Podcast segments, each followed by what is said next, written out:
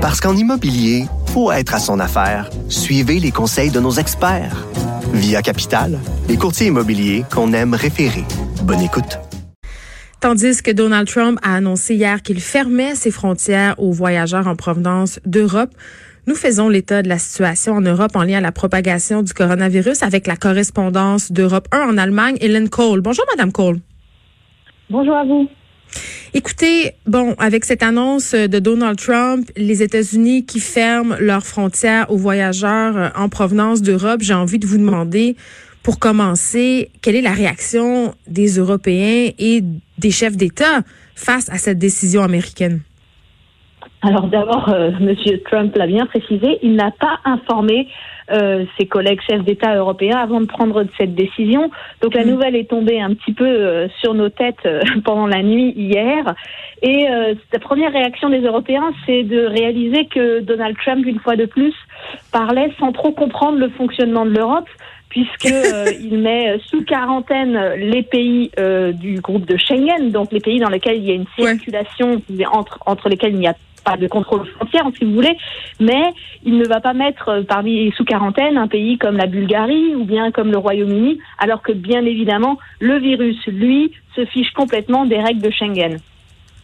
Est-ce que quand un certain, parce que quand, bon, évidemment, euh, on dirait un peu qu'on est dans un mauvais film de fin du monde, est-ce qu'il y a un certain sentiment d'isolement? Comment ils se sentent, les Européens, en ce moment? Alors les Européens sont un petit peu perdus parce qu'en fait, euh, voilà, nous sommes un continent, on n'arrête pas de nous dire qu'il faut réagir et travailler ensemble, qu'il faut avoir une politique commune de gestion des frontières, une politique commune fiscalement, etc., etc. Or là, sur une région, une question aussi importante que la santé publique, on réalise qu'il n'y a pas d'Europe de la santé. Et donc chacun des États membres euh, va donc réagir de manière totalement individuelle. Et moi, je vous parle depuis l'Allemagne, donc je peux assez bien comparer la situation allemande et la situation française, par exemple. Eh bien, en Allemagne, on a un État fédéral, donc chaque région, chaque Länder qui compose l'Allemagne, par exemple la Bavière, ou bien par exemple au nord, la région autour de Hambourg, chaque région va prendre des décisions différentes selon son appréciation individuelle, alors qu'en France, on a un État centralisé, ou bien en Italie, par exemple, où là, c'est le gouvernement central qui va décider si telle ou telle région se, doit être placée sous quarantaine, par exemple.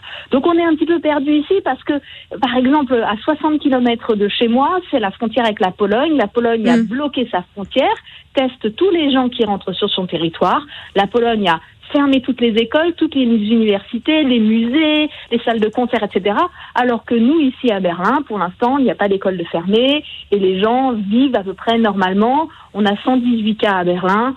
Pour l'instant, c'est pas la panique, mais il y a beaucoup d'incertitudes. En fait, c'est ça le problème. C'est on est dans le flou, effectivement. Et ça évolue très très vite. Et puis c'est ça. Euh, en ce moment, la tentation est forte de pointer du doigt l'action ou l'inaction de certains pays. Vous me l'avez bien dit, Madame Cole.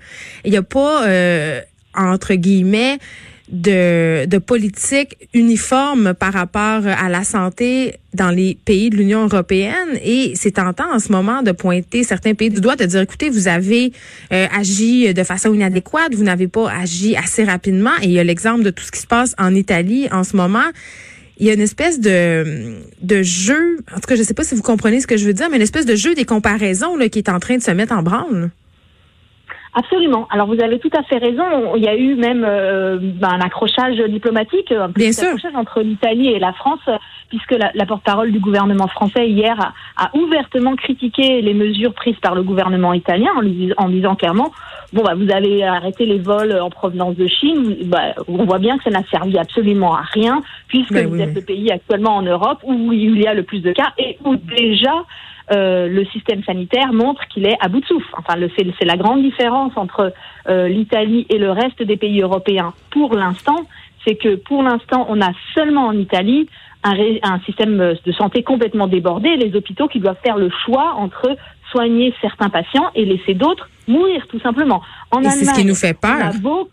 voilà, en Allemagne, on a beaucoup de cas, en France, on a beaucoup de cas, mais pour l'instant, euh, pour l'instant, on arrive à étaler euh, le, les nouvelles infections de manière à ce que euh, le système de santé euh, puisse euh, répondre à, à, à, la situation. Alors effectivement, il y a des tensions.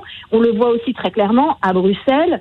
Euh, j'ai pu discuter longuement avec des collègues présents au Parlement et à la Commission européenne qui disent qu'il y a clairement des, des, des, des, disputes. On en vient à, à changer des mots difficiles entre les représentants des États, l'Italie notamment, qui a fait appel aujourd'hui à des équipes sanitaires venant de Chine. Elle, elle a obtenu du matériel, de matériel respiratoire, de masques d'opération venant de Chine, parce que les partenaires européens n'ont pas fait preuve de solidarité. La France et l'Allemagne, notamment, ont bloqué l'exportation des masques chirurgicaux pour les garder pour, eux. Angela Merkel l'a signalé hier officiellement en conférence de presse ici. Elle a dit c'est pas comme si on avait un pays de l'Union européenne confronté à une catastrophe ponctuelle comme un tremblement de terre. Là, on pourrait faire jouer la solidarité de tout le monde. Mais là, potentiellement, on va être touché à notre tour et donc il faut qu'on protège nous-mêmes nos populations. On arrive effectivement, vous avez raison, un petit peu au bout euh, du modèle européen. Là, clairement, euh, ce système de solidarité euh, montre ses, défaillances. Pouvez-vous nous parler de l'impact économique maintenant, Madame Cole, de ces interdictions de vol? Alors ça, il n'y a pas que les interdictions de vol, hein, notamment l'économie allemande est extrêmement frappée depuis plus d'un mois maintenant par le fait mm. qu'il n'y a pas de produits qui arrivent de Chine, par exemple, et que l'industrie allemande utilise énormément de, de, de, de matières premières et, de produits de base euh, venant de Chine pour fabriquer à son tour des, des, des machines-outils notamment ou des, ou des médicaments ou des, enfin tout ce qu'on a de fameux Made in Germany qui a une réputation dans le monde entier. Bon, bah actuellement c'est bloqué parce que les produits de base n'arrivent pas depuis la Chine. Donc ça c'est un vrai, vrai, vrai gros problème. Angela Merkel a hier signalé qu'elle allait euh, débloquer euh, des fonds d'urgence pour aider les entreprises à passer dans un système de chômage technique partiel, de manière à ne pas licencier les gens, continuer à les rémunérer même si euh, l'activité est au point mort. Il y a un système de défiscalisation également. On attend ce soir, d'ici donc d'ici une heure et demie, euh, heure européenne, euh, la prise de parole du président Macron en France, qui devrait faire des annonces dans le même sens. Et puis, euh, il y a une réponse. Quelle va être la réponse européenne? Pour le coup, on sait que quand si on parle d'argent et d'économie, euh, l'Union européenne est assez à la pointe. Euh, Christine il y a toute l'industrie du tourisme aussi, euh, Madame Cole. Berlin, c'est une ville, l'Allemagne, c'est une destination touristique très prisée à l'international. Et j'imagine que comme nous, il y a des impacts majeurs sur votre industrie touristique. Il ne peut pas en être autrement. Alors ici, euh, moi j'ai pu parler avec des gens ici qui disaient tous les, il y a énormément de gens qui les vacances de, de Pâques qui arrivent très vite, euh, les gens ont annulé. Euh, de toute façon, ils ne peuvent pas voyager, donc les, les déplacements sont annulés, donc les hôtels sont sont, sont annulés, etc. Il y a beaucoup d'inquiétudes concernant l'été, les réservations pour l'été qui vont venir. Et vous avez raison, le, ne serait-ce que ces images du, de, la ville de Rome complètement fantomatique, la, la, place de la fontaine de Trévis mm. complètement vide. des grandes discothèques aussi berlinoises qui ont été fermées voilà, jusqu'au 20 avril, effectivement, ici à Berlin, euh, tout rassemblement de plus de 1000 personnes est interdit, ce qui signifie effectivement que les grands clubs de techno qui sont le cœur battant de la ville, euh, bah voilà, Berlin touché en son cœur, hein, le Berghain, le fameux Berghain est fermé jusqu'au 20 avril, mais aussi euh, les salles de, de concert, euh, l'opéra, euh, euh, le congrès du parti d'Angela Merkel, la CDU, qui devait se tenir le 25 avril, vient d'être annulé également. Donc tout est un petit peu, on est tous un petit peu en attente.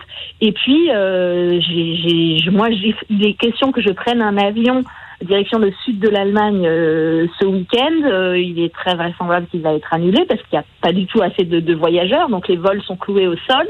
Et les, euh, en revanche, ce soir, je crois que c'est le dernier vol entre Francfort et Washington avant la fermeture demain. Et ce vol a effectivement été pris d'assaut, notamment par des, des, des, des, Américains, des États-Unis. Qui veulent rentrer. Qui, qui, veulent rentrer avant de pouvoir être, avant d'être coincés en Europe. Pour ce que je comprends, euh, Madame Cole, avant que qu'on se laisse, c'est qu'en ce moment en Allemagne, euh, ce n'est pas les citoyens sont plutôt en attente. Il y a pas il y a pas de sentiment de panique, mais on sait pas trop où ça s'en va cette histoire-là. Et Angela Merkel qui a dit quand même qu'on s'attendait à ce que 60 euh, et 70% des Allemands euh, seraient s'entend que ce pourcentage-là d'Allemands soit infectés par le coronavirus. Oui, effectivement, c'est ce qu'elle a dit, et c'est le seul chef d'État euh, qui a, qui a donné des chiffres aussi alarmistes, dirons-nous. Oui. Cela dit, attention, 70% de la population, le ministre a tout de suite euh, précisé que seulement 20% de ces 60-70% développeront la maladie, donc c'est-à-dire que beaucoup seront porteurs euh, sains, si vous voulez, de... de, de Sans symptômes, bien sûr. Voilà. Voilà, donc on aurait on aurait seulement une petite partie de malades et ensuite effectivement euh, ben, environ 1% de ces gens-là risquent de mourir de, de, de ce virus. Mm. L'espoir, et c'est vraiment le, le, le, but des mesures de la plupart des gouvernements européens, c'est ce qu'on appelle d'étaler la courbe des infections, c'est-à-dire de faire que ces 60% d'Allemands qui risquent d'être infectés le soient sur une durée la plus longue possible, des mois, voire des années, euh, de manière à, à, vraiment essayer autant que possible que le système de santé puisse gérer ces cas tranquillement et qu'on soit mm. pas envahi de malades comme c'est le cas malheureusement en Italie. Hein. Hélène Cole, correspondante pour Europe 1 en Allemagne. Merci pour ce point par rapport à la situation du coronavirus en Allemagne et en Europe. Euh, merci beaucoup de nous avoir parlé. À bientôt. Au revoir.